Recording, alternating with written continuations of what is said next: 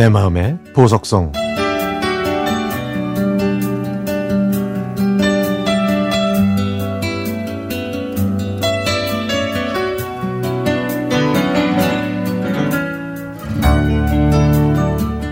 엄마 이제 얼마 뒤면 태어나서 처음으로 엄마 곁을 떠나네. 지금까지 엄마와의 연결고리였던 탯줄을 끊은 뒤로 단 한 번도 멀리 떨어져서 지내본 적이 없는 것 같은데 34년이 지난 지금 헤어지려니 아휴 싱숭생숭해 결혼하고 나서도 엄마와 가까운 곳에 살아서 그랬는지 엄마와 늘 함께 있다는 게 당연하다고 생각했어. 그래서 일한답시고 내일이 바쁘답시고 엄마와의 시간은 늘 뒷전이었던 것 같아. 사실 나는 내가 엄마한테 도움을 많이 안 받고 내가 노력해서 잘 산다고 착각했었어. 제 잘난 맛에 살아서 엄마한테 더 살갑게 대하지 못했던 것 같아. 주변 사람들이 결혼 전에 엄마와 단둘이서 여행도 가고 추억도 쌓으면서 못다한 이야기들을 한다는데 아 나는 그게 왜 그렇게 낯간지럽고 어색하든지 아이 상상이 안 돼서 갈 생각조차 못했어. 그런데 내가 엄마가 되니까 매일 눈물 나고 힘든데 그때마다 엄마가 생각나는 거야. 평소에도 쓰다 달다 어디가 아프다 하는 표현을 안 하는 엄마가 혼자서 집안일 하랴 속 썩이는 자식 참기랴 회사일 하랴 얼마나 힘들고 고통스러운 날들이 많았을까 하면서 말이야.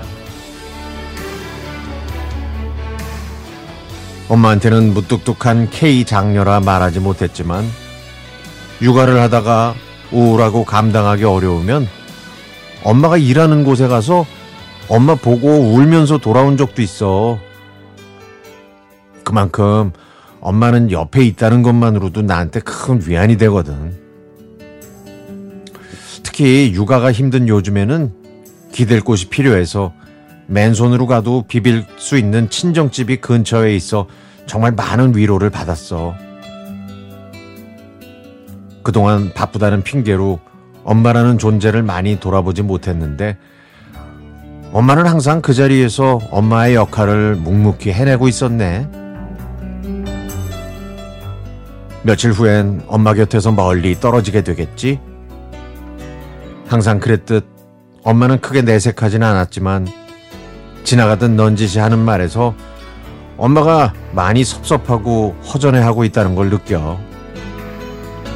그래서 발이 쉽게 떨어지지 않는 것 같아. 멀리 떠나면 엄마랑 함께 했던 시간들이 떠올라서 눈물 짓겠지만 엄마가 나한테 그랬듯 나도 내 자식에게 튼튼한 둥지를 만들어 주도록 노력할게.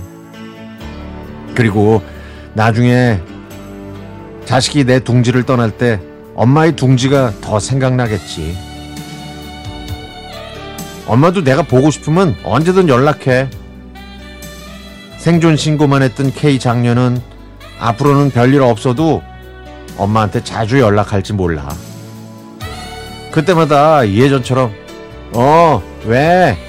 이런 대답 말고 어, 초희야 하고 살갑게 대답 좀 해줘. 손녀딸한테만 그러지 말고. 사랑하는 엄마, 아프지 말고 건강하게 오래오래 함께 해줘요.